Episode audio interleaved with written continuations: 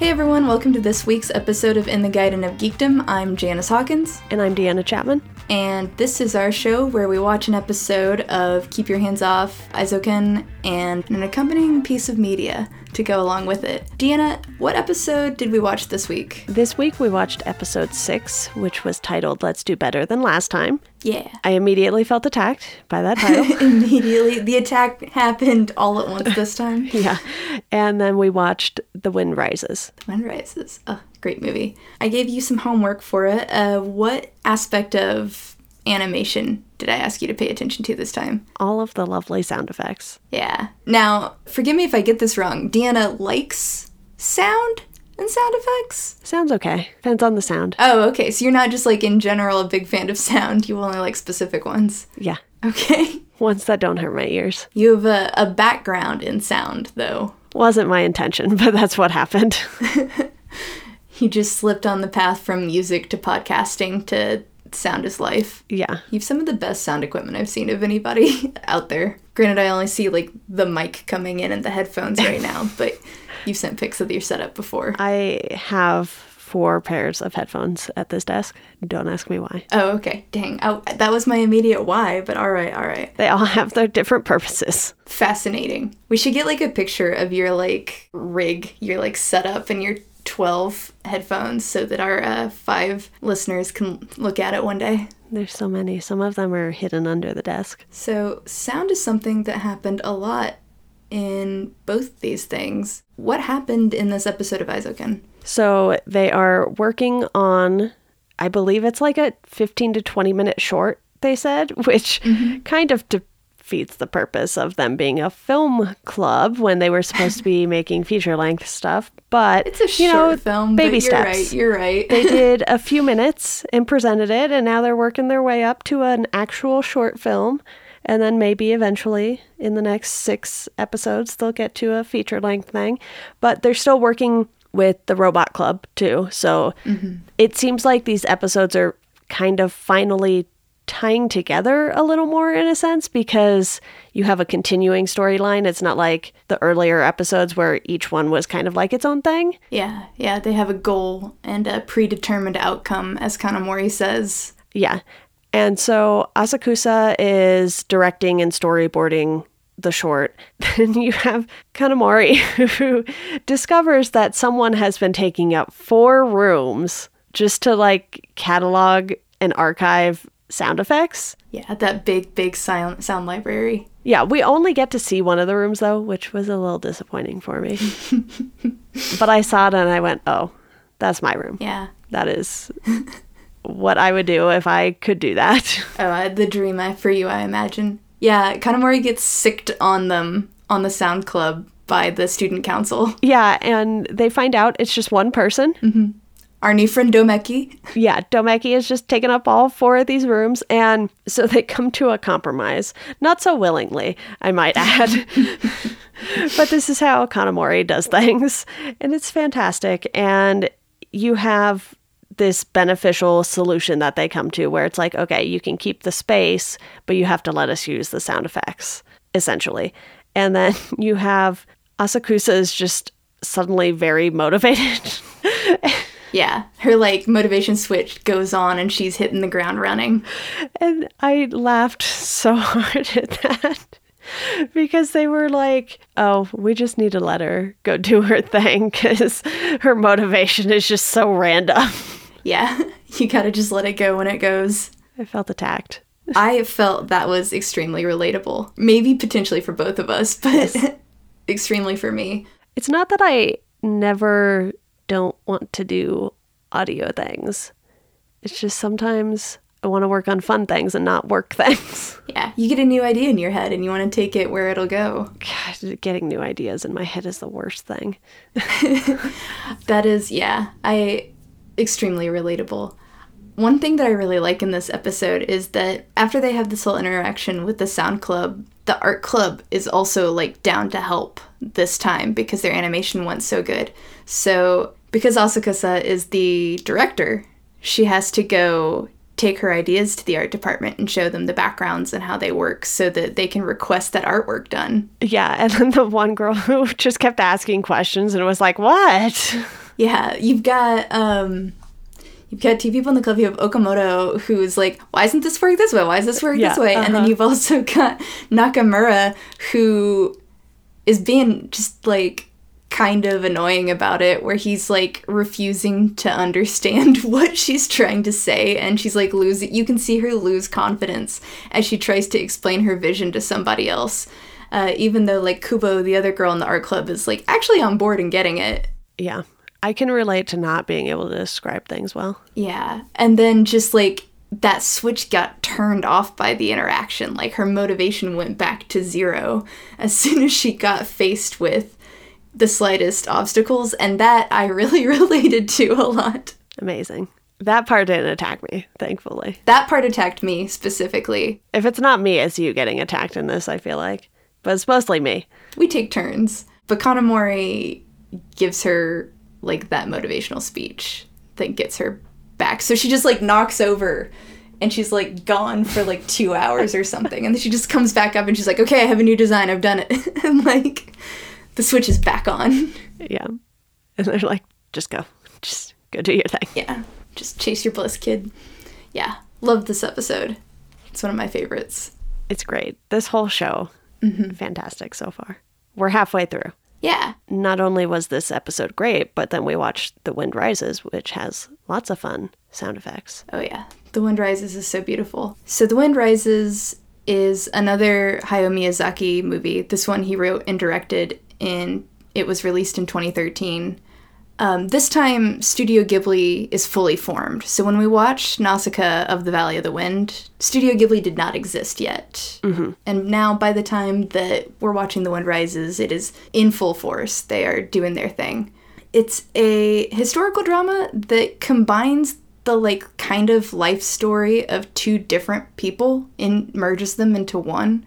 Uh, one of them is the aeronautical engineer Jiro Hirokoshi, who invented the Zero fighter planes that really made Japan a military presence back in the day. And uh, Miyazaki had made a manga about him that was just little like vignettes that he had released. And it gets spliced together with elements from a book called The Wind Has Risen by an author named Tatsuo Hori. And Tatsuo Hori wrote this book based on the love and loss of his fiancee, Ayako Yano, who died of tuberculosis. Okay. It was supposed to be the final film directed by Miyazaki. When it came out in 2013, he was like, I'm retiring. This is my retiring announcement. But he had threatened to retire like six times before, so no one took him super seriously. This time it stuck for a while, a good solid nine years, but Miyazaki is back, and next year we're gonna have a new movie by him called How Do You Live? He couldn't stay totally away, which I'm not complaining about. The movie was produced by Toshio Suzuki, uh, who's been producing things for Studio Ghibli since Kiki's Delivery Service. He's actually the one who made him do the story of Jiro Hirokoshi. Okay. Miyazaki wanted to do a Ponyo sequel as his last thing, and Suzuki was like, "No, you have this manga; it's really good." And uh, Miyazaki was like, "I don't want to do it. It this this topic isn't really for children." And Suzuki was like, "Have you considered that children can be exposed to things that are like about war and stuff, and it won't be bad necessarily?" So Yeah. Eventually, he did it. And Suzuki had started as an animator on the Lupin the Third TV series because everything is Lupin. And his first production credit was for Angel's Egg, which was by the director of the thing we watched last week, Pat Patlabor, Mamoru Oshii. So all these guys know each other. Yeah, it seems like it. And Janice, I just want to note that we're not talking about Miyazaki's movie that won an Academy Award, but this was nominated. It was nominated. And I was like, why did this not win? And then I saw it was the same year as Frozen, and I was like, oh, Ugh, and Frozen's not even as good. Like, I'm sorry if you like Frozen better, everyone, but ugh. because like the others that were nominated that year, I was like, no, I don't think anyone would have let Despicable Me 2 win. so Yeah, yeah. But, you know, Spirited Away did win in 2002 at least. So Miyazaki at least has that. He at least does that. And maybe How Do You Live will do better. I don't know. I liked Frozen, but I don't think it needed a lot of words, but I need to just let it go. I've never seen it. Oh, it's it's it's cute. It's cute. It's cute. I'm sure it's fine. It's fine. They can't see me shrugging and gesturing, but it's a lot of eh, whatever gestures. It's fine. anyway, carry on. For the music, they were able to get Joe Hisaishi back, so that's great. They're still friends. Um, it has the same film editor, Takeshi Seyama, as Akira and Paprika, so we're bringing we're bringing him back. Uh, I think I had mentioned when we talked about Nausicaa um, that one of the key animators was Hideaki Anno, and he came back for this. Now he's an established person. He's not just an animator; he's a director. But he came back actually to voice Jiro in this.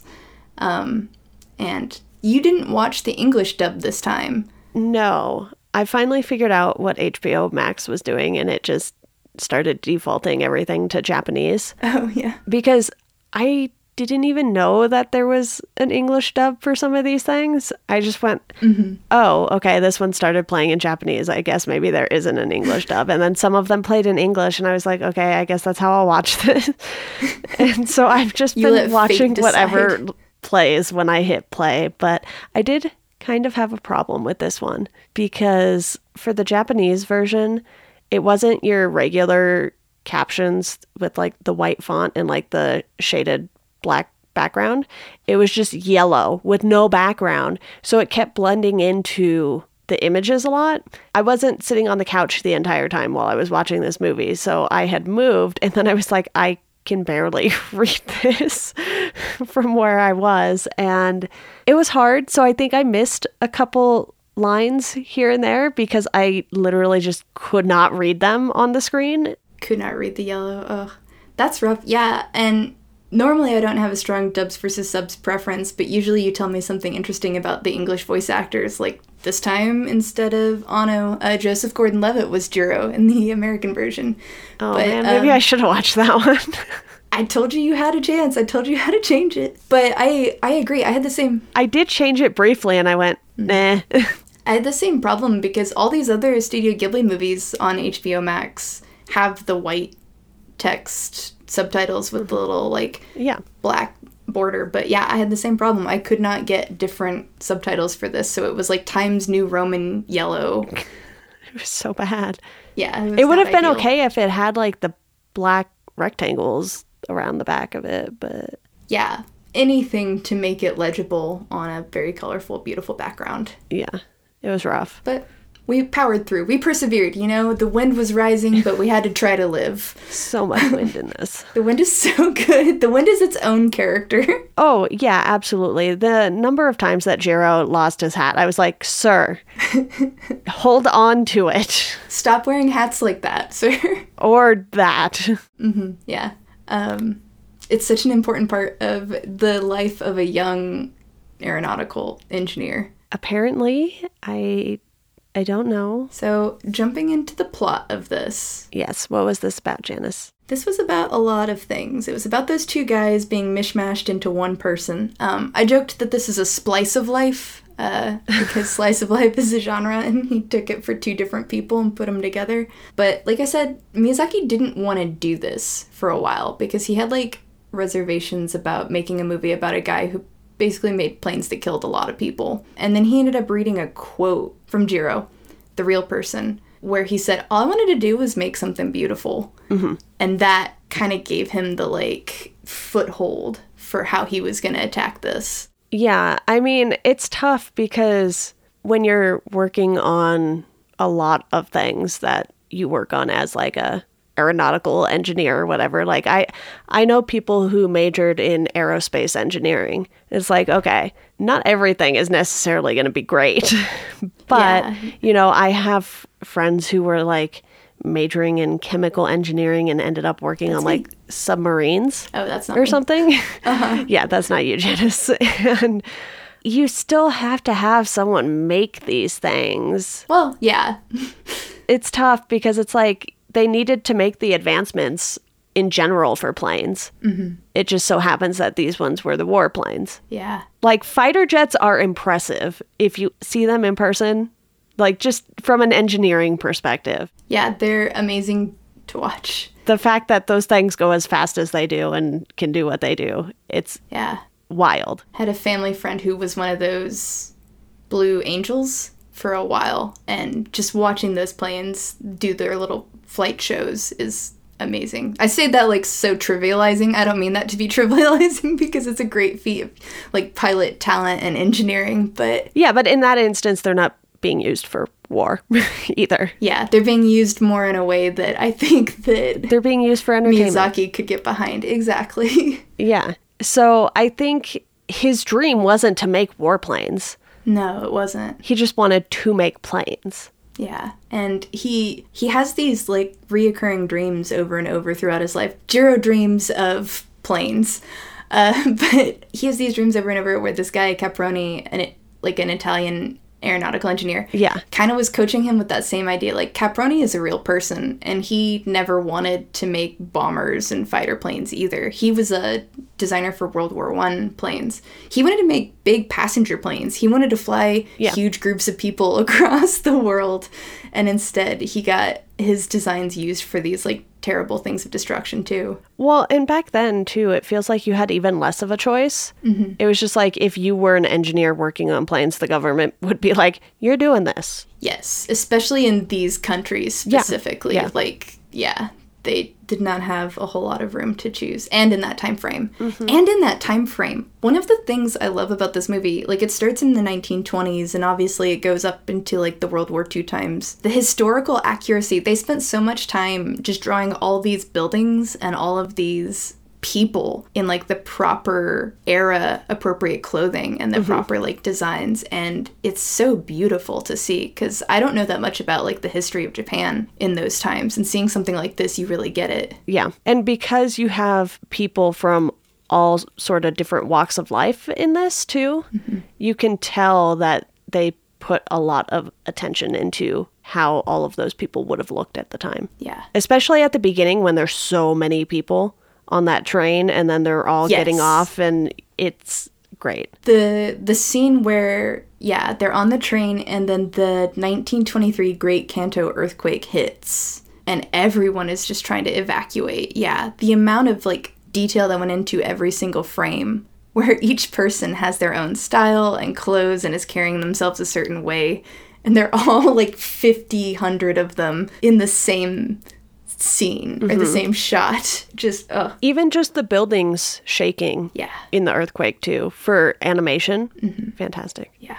Oof. That whole earthquake scene is amazing. And you can tell that the time like between Nausicaa and this has made a big difference. Yeah, and they've got it really down. And he's still he's still such a like hard ass about 2D animation and wanting most of it drawn. Mm-hmm. And so like he allegedly like Miyazaki signed off on every single drawing that went into it, all like thousands and thousands and thousands of them. Like he wanted to make sure that everyone he got approved cuz that was big and important to him. So we, when you think about like Eizouken and they have to make like a hundred thousand drawings just Yeah. for their 15 minute thing. Imagining this two hour movie stresses me out. I would hope he has a team of more than two people drawing stuff though. He definitely, yeah, has a lot more. Uh, Ghibli hope. has lots and lots of artists, and then uh, Anno's studio even helped with a lot of the animation too, so they had a lot going behind it. But whew, Yeah, it's funny because it feels like these movies have a bit more of like a lasting impact, and that's not to say that other movies don't, but like these movies don't necessarily have to make like Marvel money mm-hmm. at the theaters in order to have that same kind of impact almost. yeah, I can see it. I don't even think Marvel movies need the money that they have to make the impact they want. They just do a weird flex. No, but you know, like a Miyazaki movie isn't making a billion dollars at the box office, is what I mean. I think this one might have, maybe not. This one made a lot of money. It made like 136 million. Oh, is that not the same as a billion? I have a bad understanding of money. I think it was 136, which is probably a lot for an animated film in general. Yeah. It's not nothing. It's not nothing, no. I'll take 136 million. yeah. And with a budget of 30 million, so that's 100 million profit right there, right? Yeah. It's wild. I have no concept of money, I'd take though, it. so I don't know if that's a lot for making a movie or not. I think it costs 10 million to make Home Alone. I don't know. That's where I set the bar. So, mixed with this journey of Jiro and his cool, nice friend Honjo, um, learning how to become plane designers and working for Mitsubishi, doing all these design iterations on planes, we also get it cut in with like this love story Yeah. that takes place. you say sadly. It was fine, but I was like, okay, I want them to make more planes every time. They like cut away from that. Oh no, you wanted the, you wanted the love story to be fringed. It was just like, I don't know. I, I didn't mind like the time at the hotel mm-hmm. when they met, but then he was just like, I'm to marry her three days later.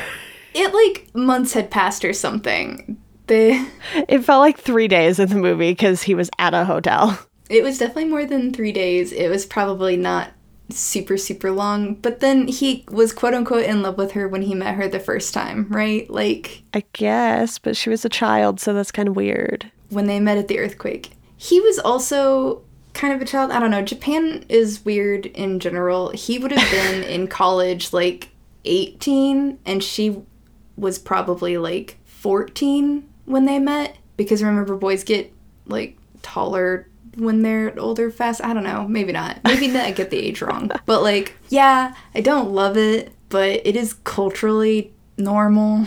It's just weird. It is weird. As Americans, we are uncomfortable with it, and I think that that is the correct opinion, but that's because it's weird. Um, it happens a lot in Japanese media and other media over there. Like, did you ever see Parasite? Yeah. In Parasite, he's like a college, pretending to be a college student, and he's like hitting on this high school girl who's like, or like maybe she's middle school. She's definitely a lot younger than him. Yeah. Yeah, that's like a thing that I hope changes. I'll take your word for it. I was just like, they barely know each other. Yeah. But she she prayed to the wind to bring him to the resort, to the hotel, and it, it happened, so they're destined. And he caught the umbrella. He caught the umbrella. Um yeah. Is that like the equivalent of catching a bouquet? I don't I don't know. I don't know. It was a return favor for catching the hat last time. I guess so. I like the love story with the age thing when they're younger aside because I don't know, I'm a sucker for a love story. But also, this is where we get the other character. So, Miyazaki, I don't know, it's weird when you look up the actual Jiro guy, when you look him up and you look at his history. His Wikipedia page does not have any information about him being married, but it says that when he died, he was survived by four children. So, like, he definitely did get actually married to somebody and have kids at some point, but I don't know any of those details. But Miyazaki wanted to make something a little bit more, like, moving, and so that's where he pulls the book, uh, The Wind Has Risen, into this and splices it in. So, like, this plot is split into the Tatsuo Hori story, basically, whenever we're having these, like, love scenes. Okay. And so we get a completely different guy and a completely different romance, but it happens alongside. Okay. That's fun. Yeah, because he didn't want to write his own love story because he didn't think that that would feel genuine if it wasn't based on real people. Okay. So he was like, since I don't know anything about Jiro's real life romance, I'm just going to make it Tatsuo Hori's real life romance. Okay. So, of course, she's sick. She's sick, she's got the TB. Common for the time. Very unfortunately common for the time. And they're like hanging out together, smooching on each other, and I'm just like, oh, please don't also get TB. Yeah.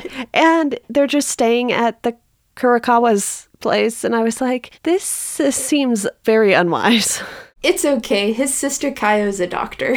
that doesn't change anything. By the end of it, by the very end of it, she's an intern like the first time she visits, That's true. Yeah. which is not what they call those here. But Yeah. It's like A resident. same- Resident, yeah. I was like, what is that word? They get married, it's cute. There's like also at the hotel this like plot line that I think is interesting but not like a huge deal. I think it's just reinforcing like the war is bad sentiment that Miyazaki has and like reinforcing like that Japan is not doing great stuff in World War II and all other previous times before World War II because Japan did a lot of bad stuff. But you meet this guy Castorp who's like a German expat hanging out at this hotel in Japan. Mm-hmm. And he's named after a character in a book that him and Jiro like recite to each other at the beginning of their conversation. If you look up a picture, and I'm going to send you a picture. I have a question in the meantime because I think he's the one who says something about things always get better here or something at the hotel. Yeah, you can forget things. Things always get better. And she doesn't. So I was like, is this guy just lying or is he just talking about the two of them falling in love and that's how things got better? I think he's talking about the two of them falling in love. I think that also just that's that like pre-war disaster naivete coming for both of them, the calm before the storm. If they had stayed out in the world somewhere in the mountains where she could breathe the free air, maybe she wouldn't have gotten sick so fast. Or if he hadn't continued working on these planes, maybe they wouldn't have gotten as Japan is involved in the war effort, you know? And so, like, while they were away from all of that together, things did get better. But then they do have to return back into the real world. okay, so this is a studio guy. Yeah, so I have sent Deanna a picture of a guy who voices Castorp named Steve Alpert. He used to work for Studio Ghibli and he was the overseas business director. They designed this man to look just like him. Sure um, did. which is kind of unflattering, but you do what you can. I mean, if you consider the change in the time period, I see it. Yeah. It reminds me of like a character artist where they take all the like features that you try and minimize to society and they blow them up. Emphasize them. Yeah. Yeah, because like Steve Alpert has like a pretty normal face and hairline for the most part, but then this character maybe exaggerates a little bit of all that. I kind of want to read that book now, Janice. What did you do? Which book? The one in the picture. Oh, I didn't even realize that that was a book. I did not read any of the words on this image. You Good job. remember when we were talking about the books, the comic book seconds, and you were like, how could this person like stare at this thing every day and not like actually pay attention to what it says? And I was like, uh, pretty easily, Deanna. I have looked at this image like seven times in the last 12 hours and I have never read the words on it. Good job, Janice. I did it. Um, remember when we watched Nausicaa? Um, when I talked about tropes and I brought up cool plane. Uh huh. This time I tried to keep count of how many different unique cool planes there were. Ooh, how many did you come up with? So at first I was gonna count how many cool planes there were total, and in the first three minutes immediately gave up hope for that and just tried to just tried to do the unique ones. Uh, I got twenty seven ish different kinds of cool planes in this movie. That seems about right. Whenever he was seeing Caproni, it was like a new version of the plane. It's like at first he saw this very specific plane, and then there was another bigger one, and then there was the one with all the passengers actually in it. Mm-hmm. So it just kept changing every time he would see him. and Yeah. then you have all of the metal planes that are like in the hangars. Yeah, when they go to Germany and they see all the stuff that Junker is working on. Those are cool planes. They are It's a shame that they had to be evil. yeah. I tried to not think about that while I was watching this mm-hmm. because this kind of felt like it wasn't necessarily about the war or the planes, not, yeah. really. It was about Jiro chasing his dream and then realizing that it wasn't just about the dream, but it was also about the people he met along the way. Yeah, a classic kind of vibe. I think also um, you hit the nail on the head there because, yeah, it's technically a war movie, but it's not at all a war movie. Right. I think that that really stresses Miyazaki's pacifism. It's a wartime movie. Yeah, because that's not what Jiro was there for. And that's not, this movie isn't pro war, so they're not going to show any of the actual battles and stuff. Look, Jiro is just really focused on those rivets. He's just so focused on those cool rivets that are flat now. Yeah. But also, I think that, like, it is about the people you meet along the way, but it's also about kind of like he loses so much because of that passion. Like, he has so many signs and so many warnings of people being like, Are you sure you want to do this knowing what the repercussions will be? And then he just kind of like pushes those aside and is like, uh, I can't deal with that. I'm gonna just do a cool plane. Or like, he's got like this dying wife and he's like, uh, I'm gonna hold your hand while I work on this cool plane. Yeah. And so it's like, uh, you've got this passion, but at like what cost, Jiro? I mean, a lot of people are like that. When you think about the people who have created amazing things or built companies, like Steve Jobs was not great to his family. No. Fantastic, brilliant mind otherwise. Yeah. It's always men too, huh? I can't think of like many stories of women who fringed everything so that they could do great things. It's a much shorter list, at least. Yeah. One part that obviously neither you or I recognized because I don't think you can and I can't read Japanese no. is that there's a scene where an airplane part is delivered wrapped up in newspaper to uh-huh. the Mitsubishi offices and everyone's excited that it came in and Jiro opens the box and if you read the newspaper it is detailing like the 1932 Shanghai incident where Japan did a bunch of like bad war stuff to China. Um, but he just like rips it off and throws it to the side and is like, "Look at this cool plane part! Oh my god!" Yeah. and I think that that kind of thing comes up over and over again, where you can see him like like he'll just like zone out, and people are like, "Jiro, Jiro, come back to us." I understand that. That's the plot with a lot of the themes tied into it. Sure is. In lieu of a bit this week to celebrate the life and times of Miyazaki's retirement and unretirement, I thought I would tell you just a little bit, you and the audience, our five people, a little bit more about him as a person and why I think that this movie is maybe not as fictional biography about other people as it is a parallel autobiography for him.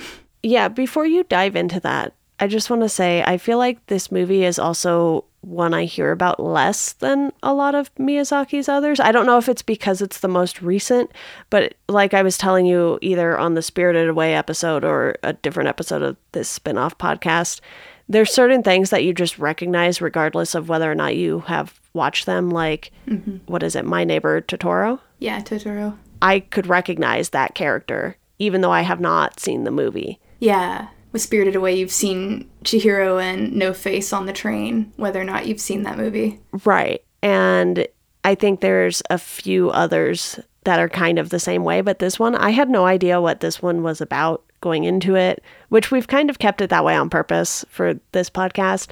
I'm not reading anything about any of these before watching them. It's a really good point. And when you think of, when I think of movies that Studio Ghibli or like Miyazaki specifically has done that you don't really hear about, I think they're all the ones that aren't like fantastical. And especially the ones that aren't focusing on a girl. and so, like, Yeah, like Kiki's is recognizable too. Yeah, Kiki's. It's a girl and she's got she's a witch. It's like a fantasy world. Ponyo, there's a girl and she's like this little mer thingy. Spirited Away, there's a girl and she's spirited away into this world. But like his first movie that I talk about all the time, but no one else talks about is The Castle of Cagliostro, and it's about an adult man who is a thief and like kind of a fun world, but still very much the real world. Um, this one is completely the real world about a guy. Um, th- but there's a couple others like from Up on Poppy Hill or um, Whisper of the Heart are all both very realistic movies too. Not really about anything magical taking place. And like, have you heard of either of those? No. Yeah.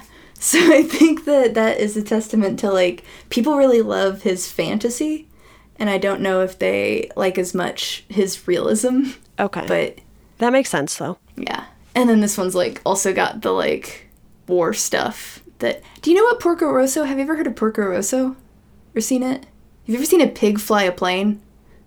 No, but I'm looking at Miyazaki's filmography on Letterboxd right now, and I looked at that one and I was like, okay. It's it's an interesting one. I think that it would be fun if you like get bored and want to watch it. I really recommend watching it after having seen The Wind Rises because there's like things they have in common and things that they're totally different. Miyazaki likes to draw people he thinks that, are selfish as pigs. Okay. And so Porco Rosso is this selfish pig fighter pilot guy from World War One who's gotten like turned into a pig.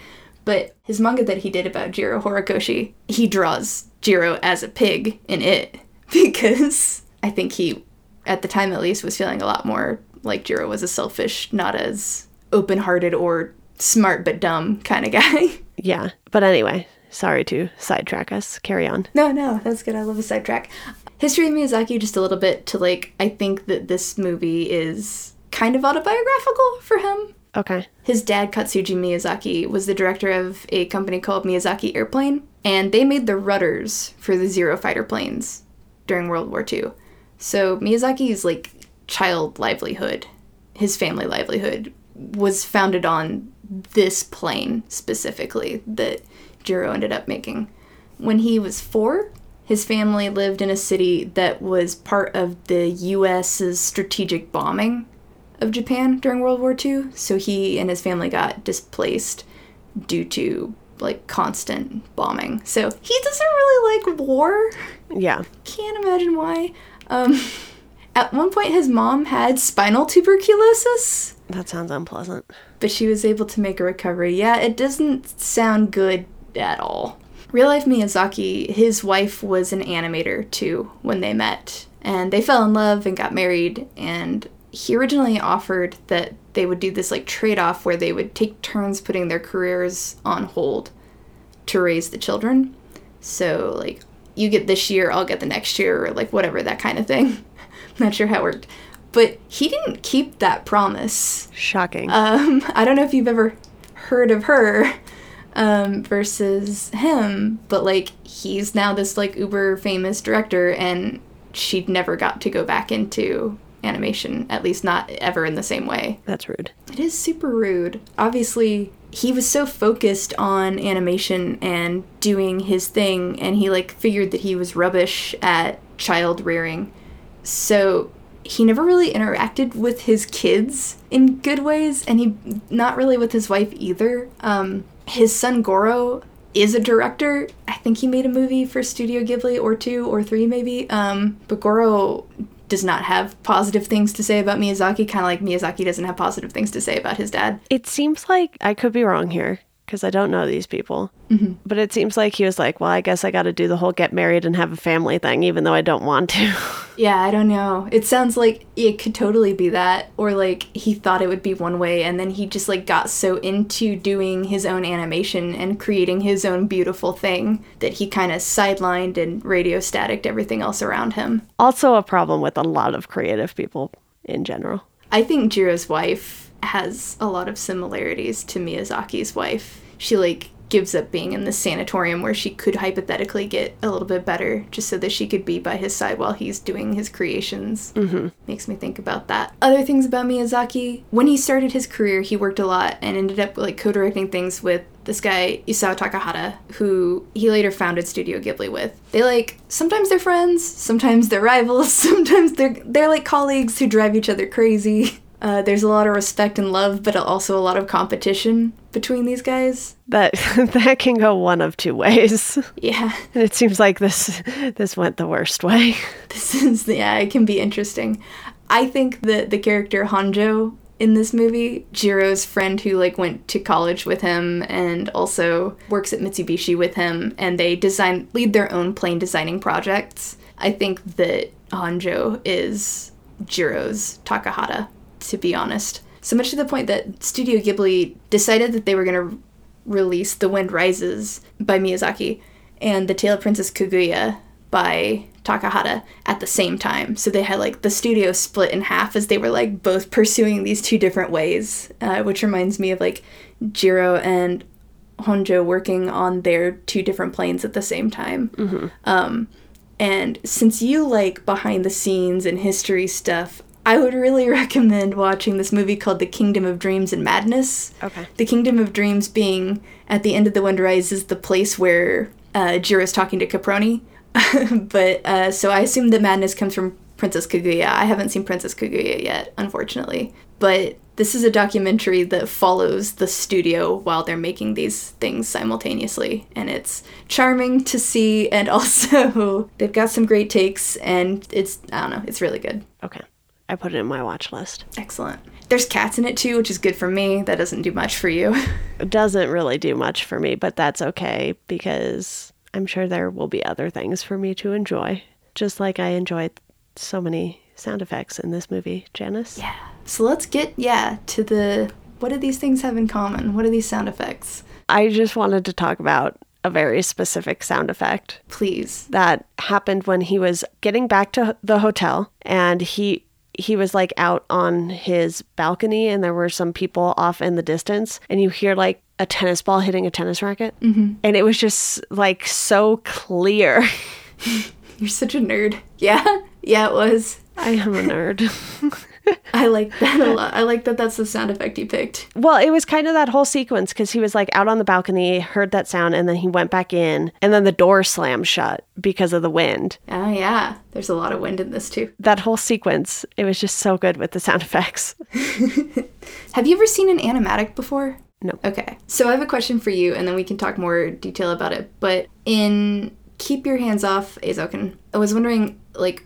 your opinions on when and how they use vocal sound effects versus when they use like realistic, like Foley type sound effects. Have you ever have you been paying attention to that? a little bit Okay. but I love all the sound effects. So I just enjoy them all and I don't think about them too much. You just take them all in. Anytime that uh, they go on their little imagination adventures or they're like storyboarding or working on their ideas, because it's like their imagination, They're just making the noises with their mouths. It's great. they're just making the noises with their mouth. Yeah. So in this, when Asakusa in this episode is going through the storyboard, they start animating the storyboard so that it's, you get like really like choppy animation of it. Yeah. You know that sequence? So that's like an animatic. That's like Okay. very loose, kind of storyboarded pieces of the key animation that you would start filling in. But they will draw those first to record like the audio mm-hmm. so that they can start timing things up Right. and then go from mm-hmm. there. So we get that sequence, and she's just like, so then this happens, and it's like boom, and then wow, wow, wow, and they're like eating the.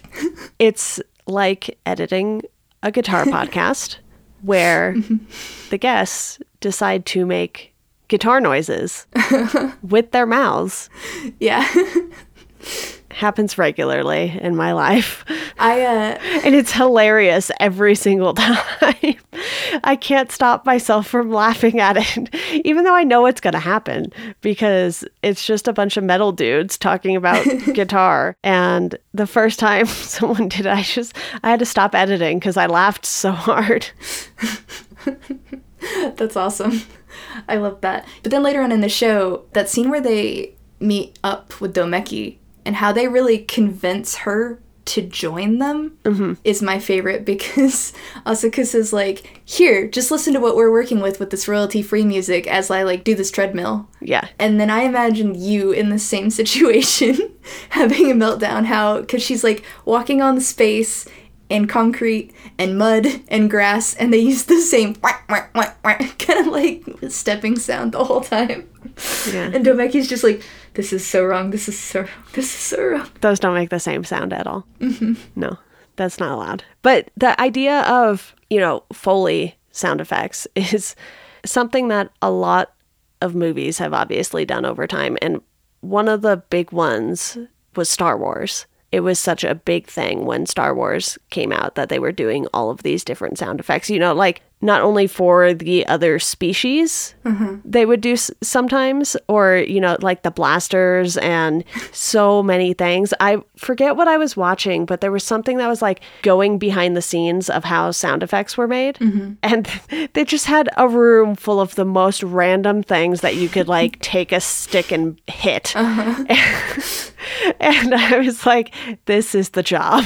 this is your job. You just make noise. That sounds like so much fun being a sound engineer, like a that kind of Yeah. sound engineer. Is that what a sound engineer is? Maybe not. No, that's a Foley artist. Foley artist. Okay, Foley artists. I salute you. You're great. I think that's what they're called, but don't quote me on that. But a sound engineer is like someone who records things. Yeah, that makes sense, I guess. Okay. So then for The Wind Rises, when did you notice that they were doing vocal sound effects? Did you notice any of them? Weren't they making them when they were on like the passenger plane? Yeah, definitely. All the planes operate, especially in the dream sequences, but all the planes go like. And Yeah. But yeah, the planes do. And then the earthquake. The earthquake sounds like you just took a sip of Coca Cola and you're like, ah. Yeah. And that made it so much creepier than anything I could ever imagine. Yeah, fun stuff. And then all, all the real sound effects were good too. In Eizouken, they explain how in like Japanese stuff they indicate the passage of time with like cicadas in summer and mm-hmm. bell crickets in fall. And I think that The Wind Rises a couple of times does do that Yeah. in ways that got me excited. And I was like, I just learned about this. I mean, it makes sense because, like, obviously, I live in a place where there are seasons now. Mm-hmm. I did not before. yeah.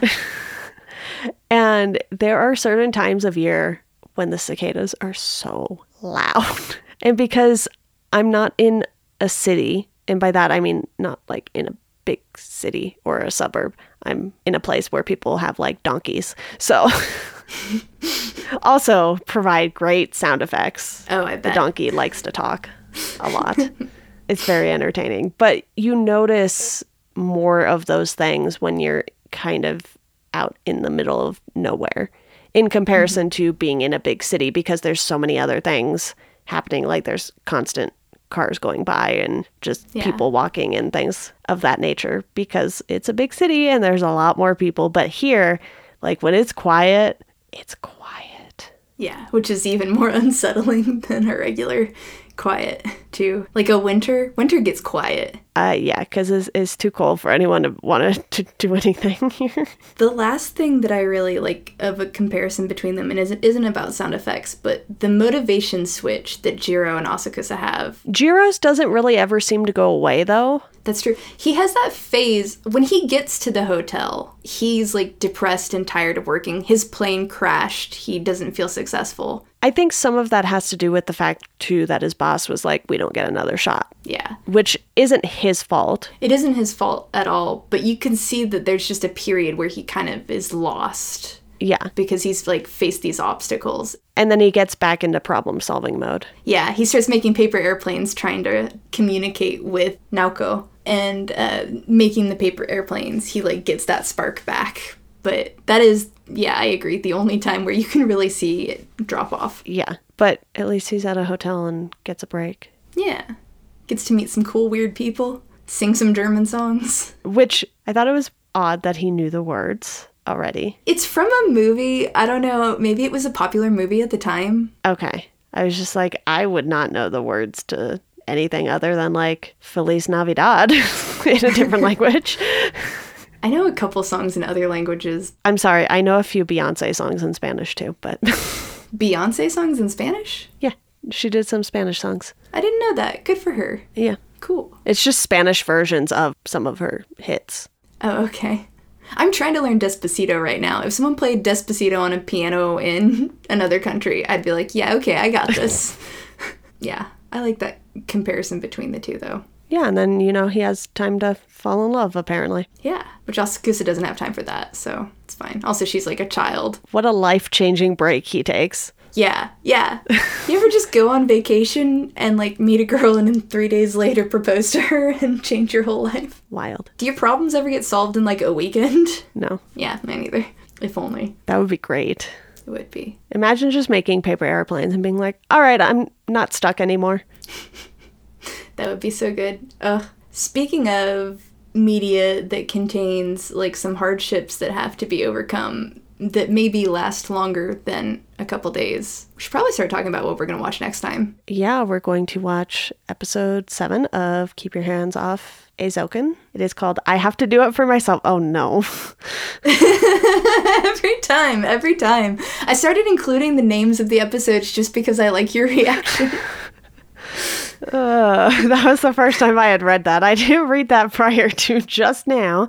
And then we are going to watch the movie Wolf Children. yeah, by uh, Mamoru Hosoda, who is maybe my favorite director of animation, but I might take that back because the Eizouken director is starting to win me over. So, what do I need to pay attention to, Janice? Your homework, Deanna, is to pay attention to movement. How characters move, how the environment moves, and not just like not like the wind and stuff this time, but like really like the actions of people and their bodies and like tumbling and stuff. Okay, I can do that, I think. Yeah, you probably won't regret it.